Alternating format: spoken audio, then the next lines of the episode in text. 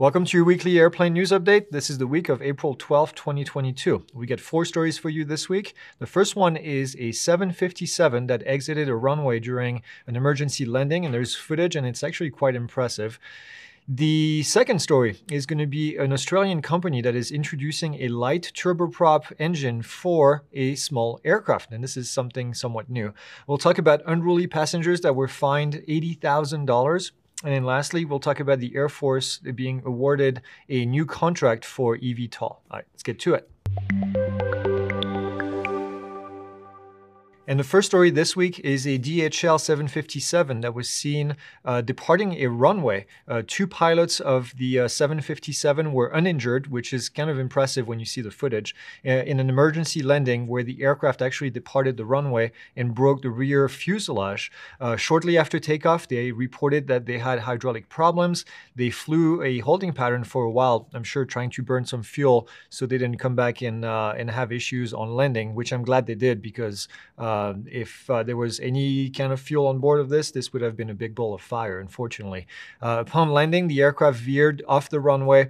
Uh, I heard that they had actually issues with differential, um, well, hydraulics differential problems, and so it caused it to veer off the runway and into a ditch, and it resulted in the aircraft uh, having severe damage. Like we said, the two pilots were unscathed, and uh, that's a really good and lucky story. The second story this week is an Australian company called TurbAero that is going to be showing a mock-up of a light turboprop aircraft. Light turboprop engines usually don't go on small aircraft, they go on pretty much larger aircraft. Uh, this will produce about 200 horsepower. Uh, they're hoping to use what's called recuperative and uh, heating. Uh, they're hoping to position their aircraft between a piston and a traditional turboprop aircraft. So if you want to see uh, more information about this, we'll put a link down in here to the AvWeb article. The next story this week is uh, two passengers that were charged a total of $150,000 in fines. Uh, the first one of these passengers is looking at about $82,000. And uh, what happened is that they were caught trying to open a door in flight. Uh, not that they could have anyway, because the pressure is just so much that you can't do that. But obviously, it's going to freak out other passengers. The flight attendant went over there, and then this passenger decided to, and this this was a, woman, decided to start punching the uh, flight attendant. They also uh, were found spitting on passengers and doing a whole bunch of stuff. It looks like they were high on something. And uh, the other person was charged with seventy-seven thousand dollars. That's a different um, uh, a different assault. So uh, these two people were, like I said, assaulted crew, flight crew, passengers, and then they had to be restrained, and uh, and then they were met with the police at the uh, end of the flight. As we always say on the show, don't be that guy, but we'll put a link down in the description if you want more information. All right, the next story is uh, Lift eVTOL has secured a new contract uh, to continue the development of its single-seat eVTOL aircraft. Uh, the aircraft is called the HEXA.